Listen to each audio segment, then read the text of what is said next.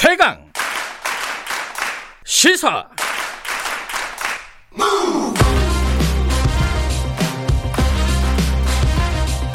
지금 여러분께서는 김경래 기자의 최강 시사를 듣고 계십니다.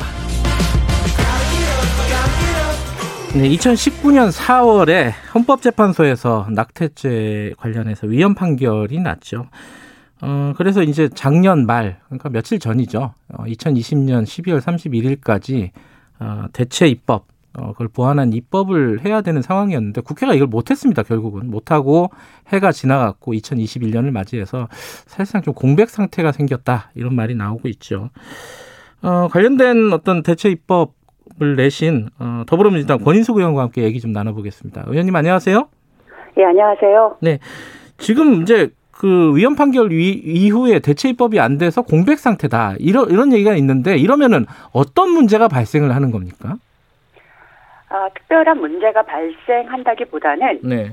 어, 현재 진행되고 있는 것이 그냥 진행이 되는데 예. 그것이 더 이상 불법이 아닌 상태가 되는 거죠. 그것이 아, 합법적인 상태로 바뀌는 거죠. 음, 원래 낙태라는 게 사실은 뭐 불법이었지만은 음성적으로 실제로 많이 진행이 됐던 건 사실이잖아요, 그죠? 대부분이 음성적으로, 그러니까 비합법 상태에서 진행이 되었죠. 그러니까 네. 합법 상태에서 진행된 거는 공식 통계로 잡힌 것 중에 한 5%에서 아, 10% 정도밖에 되지 않고요. 네. 대부분은 다 비, 비합법적 상태에서 진행이 되었죠. 음, 아, 그보다 더 비율이 더 높을 거라고 얘기했습니다. 아 실제로 이제 통계에 잡히지 않는 것까지 그렇죠. 따져보면요. 연 5만 건에서 한 20만 건까지 얘기가 되고 있으니까요. 아, 그게 그 정도로 5만에서 20만 정도로 이렇게 격차가 큰 걸 보면은 아직 정확한 통계조차 없는 거네요, 그죠? 그렇죠. 뭐 재작년에 그 이제 보건사회연구원에서 네. 그 실시한 이제 그 조사에서 잡힌 게 한 5만 건 정도였으니까요. 예. 그게 뭐 정확하게 잡힐 수 있는 그 조사는 아니잖아요. 예. 그러면 이게 지금 원래 음성적으로 이루어지던 것이 이제 불법은 아니게 됐다. 그럼에도 불구하고 뭐 어떤 의료보험이라든가 아니, 건강보험이라든가 이런 부분에 대한 지원은 전혀 없는 거잖아요, 지금. 어떻게 돼 있습니까? 어, 기존에 그 합법 적이라고 합법의 범죄에 들어왔던 그 낙태의 경우에는 의료보험이 되었습니다. 급여 음. 처리가 되었었었고요. 합법적인 것들. 예. 그렇죠. 이제는 근데 이제 논리적으로 보면 어 이젠 다 합법이 되었기 때문에 음. 의료보험의 혜택을 받아야 되는 건데 아직 음.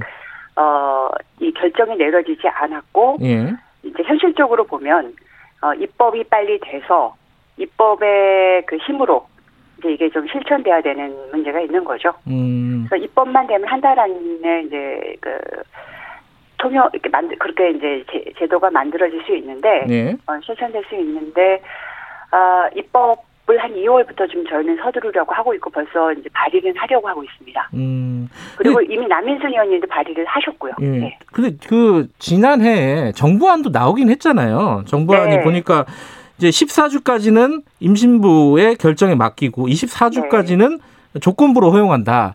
이거는 네. 어떤 문제가 있는 거예요?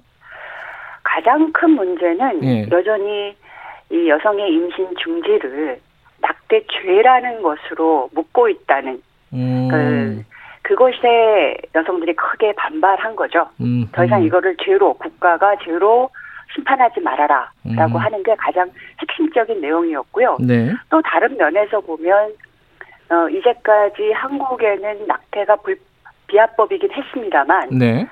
어 실제적으로 이 사문 이게 처리된 적이 거의 없어요. 음. 지난 10년간 기소된 게 10건밖에 되지 않는 완전히 사문화된 그런 법이었는데 네. 새롭게 형법에 그렇게 자세하게 관련 조항과 어, 요구 조항을 넣으면서 형법을 다시 생명을 불어넣는 그 시도에 대한 어, 그 항의가 굉장히 높게 일어났던 음. 거죠. 그러니까 죄로 보지 말아라는 거죠. 이건 컨셉을 바꾸지 않으면 음. 어, 이것에 대한 사회의 대응이 달, 바뀔 수가 없다라고 본 거죠. 그러니까 지금 말씀하시는 거는 정부의 안은 여전히 낙태를 죄로 보고 있다 이런 말씀이신 거네요. 그렇죠. 음. 그러면 이제 헌법재판소의 취지랑 좀 역행하는 거 아닙니까? 그렇죠.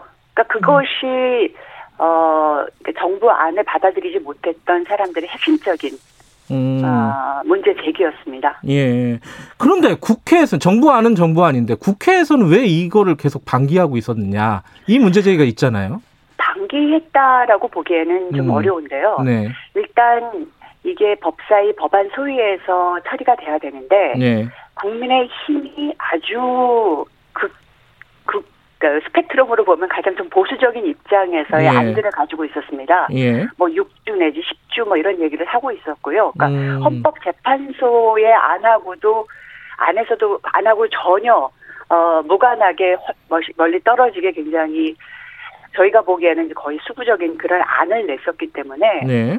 이 자체가 지금 상황에서 법안 네. 소위에서 합의를 보고 네. 통과되기는 좀 어려운 그런 현실이 있었습니다. 아. 그래서 공청회 정도에서 멈춘 면이 분명히 있는 거죠. 공청회 때도 어, 국민의힘에서 이제 초청한 음. 4명의 진술인은 아까도 말씀드린 그 스펙트럼에서 가장 우쪽에 있는 그러니까 그 뭐 낙태죄를 그러니까 말하자면 그렇죠. 쉽게 말하면 찬성하는 쪽 그렇죠. 낙태죄를 예. 계속 유지해야 한다라는 음. 명분에 강하게 그 유지하는 명분을 강하게 그 주장하시는 분들 와서 비디오 드시고 막 이랬었는데 예. 그런 이제 분들이 오셨던 거가 현실입니다. 음. 그래서 이 국회에서 합리적으로 토론하고 선택할 수 있는 지형이 만들어지기는 굉장히 어려웠습니다. 아하. 그러면 민주당에서는 이 법을 그 국민의힘의 입장은 어, 그 낙태죄를 계속 좀 유지하는 쪽으로 방향을 잡고 있다 그러면은 국민의 지금 민주당하고 입장이 다른 거잖아요. 그죠? 그렇죠. 저희 당 같은 경우에는 사실 뭐 그때 박범계 의원님도 표현을 했었 저기 나, 자기는 낙태죄 폐지에 찬성한다라고 네. 어, 명확하게 표현을 했었 을 만큼 대부분의 의원님들이 예. 이걸 좀 전향적으로 바꿔야 한다라는 의도를 의사를 가지고 있었습니다. 박주민 음. 의원도 뭐 들어 있었고요. 네. 박주민 의원은 본인이 낙태죄 폐지에 관한 발의까지 한 상태이지 음. 않습니까? 예. 그러니까 전반적으로 더불어민주당만의 논의였다면 예. 저는 이 이제 형법상의 이 사문화된 이 법을 좀 폐지하고 그래서 예. 그거를 좀더 법적으로 좀 강력하게 바타 이제 이제 그 뒷받침을 해주고 예. 그다음에 이제 모자 보건법을 바꾸는 이 음. 일들이 좀더 쉽게 이루어졌 겠죠. 음, 그 지금 민주당 내에서는 좀 정리가 됐습니까? 그러면 지금 어, 의원님께서 말씀하신 그런 낙태죄 전면 폐지 쪽으로. 형법상의 정리는 아마 불가능하지 않을까 싶습니다. 다시 돌아가기는 쉽지 않고요. 예. 어, 캐나다가 30년 전에 우리하고 비슷한 일이 있었고 네. 그 이후에 형법으로 이 낙태를 어떤 식으로든 규율하려고 하는 시도가 받아들여지지 않아서 네. 형법상으로는 만들어지지 않았고요. 네. 어 그냥 그 여성의 그 임신 중지를 합법적 서비스의 개념으로 그냥 주마다 바꾸면서 네. 그 상태로 30년을 이어왔습니다. 근데 음. 굉장히 효과가 좋았습니다. 음흠. 아, 그러니까 그 임신 중지가 보통 이제 초기에 이루어져서 네. 중기 후기에 임신 중지 사례가 훨씬 떨어졌고 그 임신 중지의 사례 수가 더 떨어졌고요. 네. 그래서 왜냐하면 이게 이제 전반적으로 뭐 피임이라든가 여러 가지 여성들의 자기 결정권과 그다음에 아이를 키울 수 있는 여러 가지 사회적인 support 이런 것들이 네. 여성 입장에서 생각하면서 배려가 되는 식으로 이제 시스템이 바뀌기 때문에요. 네. 바뀌기 때문에 어, 이런 불필요한 어떤 임신 중지나 이런 것들을 줄일 수 있는 네. 전반적인 환경이 만들어지는 거죠. 그래서 음. 저희는 캐나다의 사례는 어, 모범이 되는 사례라고 지금 보고 있습니다. 예. 저희 나라의 기준으로 봤을 때. 근데 이제 그 종교계에서는 뭐 반발하는 목소리가 꽤 있지 않습니까? 이 부분은 어떻게 설득하실 예정이세요? 아, 근데 이 종교계와 관련해서는 참 이제 얘기가 복잡해지긴 합니다만 네. 여기서 중요한 거는 우리가 이 균형이라는 것이 네. 과연 이 여성 당사자들 음. 20대, 30대, 40대, 10대까지 포함하여서요. 네. 이걸 겪는, 이걸 몸으로 겪어내야 되는 여성 당사자들과 네. 어떤 가치 기준을 가지고 들이미는 종교의 그거를 똑같은 기준으로, 똑같은 힘으로 거기에 맞춰서 이게 의견을 그러니까 조율하는 그 균형감이라는 게 네. 도무지 타당한가에 대해서 먼저 좀 질문을 해야 되는 문제라고 생각합니다. 그러니까 음. 실제로 뭐 종교계가 이 문제와 관련해서 반대를 열심히 하고 뭐 그걸 조직화했던 것도 그렇게 뭐 현실화되어지는 건 아니고 그냥 가상의 힘으로 네. 굉장히 많이 의미화를 많이 하고 있는데요. 네. 이건 같은 당사자가 아니잖아요. 음. 그리고 어, 본인이 워낙, 예, 낙태를 하기 위해서 성행위를 하는 사람은 없고, 네. 본인이 어떤 가치관을 가지고 있더라도, 네. 어, 자기가 인생을 걸어서 이 아이를, 어, 낳을 수 없다라는 판단을 한다면, 자기 인생을 네. 걸고 판단을 한다면, 그거는 그 여성은, 어, 임신 중지를 할 수밖에 없거든요. 예. 그러니까 내가 이걸 더 키우, 그, 아이를 키울 수 없겠다라고 생각하면, 음. 그런 선택을 할 수밖에 없는 것에, 어, 이런 기계적 균형감을 갖다 음. 맞, 그, 갖다 붙이면서 논란의 균형을 잡, 균형점을 잡으려고 하는 거는 음. 저는 좀 거, 그거에 종동이가 되지 않습니다. 당사자가 우선이다 이런 말씀이시네요. 물론이죠. 네. 당사자의 인생이 걸린 문제인데요. 예. 그러면요. 근데 상식적으로 생각해 보면은 그그 그 법이 그러면은 어 위헌이 돼서 지금 효력이 상실된 상황이잖아요. 네. 낙태죄가. 그러면 네. 추가적인 입법이 왜 필요한 거죠? 어떤 게 필요한 겁니까? 아, 추가적인 입법은 이제 네. 모자보호권법상의 그 관련 조항도 가, 다 같이 효력으로 있게 되었고요. 예. 일단 지금 가장 중요한 거는 이제 임신 중단 시술 의사들에 대한 여러 가지 처벌 규정이 예. 있어요. 예. 그런 것들이 좀 없어져야 되는 게 이제 음. 빠르게 처리돼야 되는 부분이고요. 예. 또 다른 부분에서는 어, 지금 전 세계 대부분의 그 선진 국가들이 많이 사용하고 있는, 네. 그러니까 초기 임신에서 많이 사용하고 있는 약물 도입. 음. 미 빨리 이제 시행돼야 되는 정부도 빨리 이제 이거를 도입하도록 하겠다라고 지금 발표를 해놓은 상태고요. 음. 그리고 말씀드렸듯이 어, 의료보험이 네. 빨리 적용이 돼야지만 이제 여성들에게 있어서는 네. 이 의료 서비스를 좀 제대로 받으면서 건강하게 음. 이 몸을 좀 지켜나가고 그 이후에 뭐 이후에 이제 자기 또 다른 문제들을 해결해 나갈 수 있는 그런 게 이제 열리는 거죠. 그런 근데 그 얘기 있잖아요. 의사들이 이런 네. 그 낙태 시술 임신 네. 중단을 하지 않을 어떤 권리를 줘야 된다 의사들에게 어, 거부할 수 있는 권리 이런 거에 대해서는 어떻게 생각하십니까?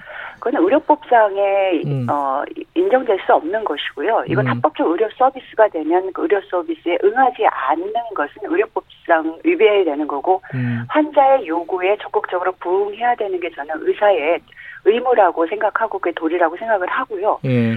이 우리가 좀 중요하게 봐야 되는 거는 네. 본인이 만약에 전문성이 부족하다든가 네. 이런 부분에 있어서는 어 다른 큰 병원이라든가 이런 데 의뢰하는 거는 저는 맞는 거라고 생각합니다. 그러니까 전문성의 네. 문제로서 우리가 접근을 음. 해나가야 되는 것이지 어떤 그 환자의 상태를 자기 도덕의 문제로 접근하는 것은 굉장히 위험한 발상이라고 음. 여겼습니다. 음, 그, 그런 어떤 입법은 필요 없다 이런 말씀이신 네, 그 입법에는 저는 반대할 겁니다. 예. 근데 이게 사실 지금 말씀하셨듯이 국민의힘 입장도 다르고 사회적 전체적으로는 약간 입장들이 굉장히 폭이 넓습니다 스펙트럼이.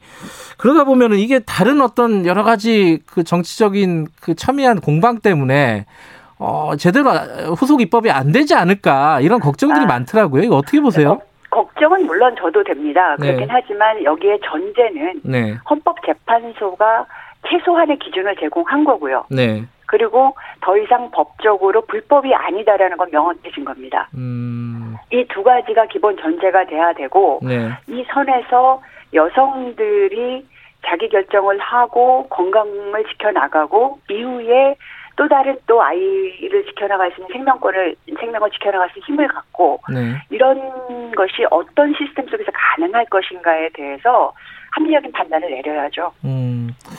민주당도 좀 의지가 없었던 거 아니냐? 이거는 어떻게 생각하세요? 그거는 의지 문제라고 생각하지는 않습니다. 정부안이 예. 나왔고요. 예. 그리고 저희 민주당에서 저도 그렇고 뭐 박주민 의원님도 안을 냈었고요. 예. 그리고 어, 다양한 차원에서 만나서 어떻게 하는 것이 맞는지에 대해서 논의를 했었고요. 네. 그래서 어, 저희 당이 의지가 없는 거하고는 좀 다른 문제인 것 같습니다. 네. 이거는 정말 국민의힘의 문제가 더 컸다고 생각합니다. 알겠습니다. 어, 오늘 여기까지 듣겠습니다. 앞으로 진행되는 상황 좀 지켜보겠습니다. 고맙습니다. 네, 감사합니다. 예, 더불어민주당 권인숙 의원과 함께 낙태죄 관련된 얘기 좀 나눠봤습니다. 김경래 최강사 1부는 여기까지 하죠. 잠시 후 2부에서는요. 여의도 정책 맵 새로 만들어진 코너입니다. 오늘은 먼저 민주당 쪽 홍익표 민주연구원장과 주요 현안에 대한 얘기 좀 나눠보도록 하겠습니다. 잠시 후에 8시에 돌아오겠습니다.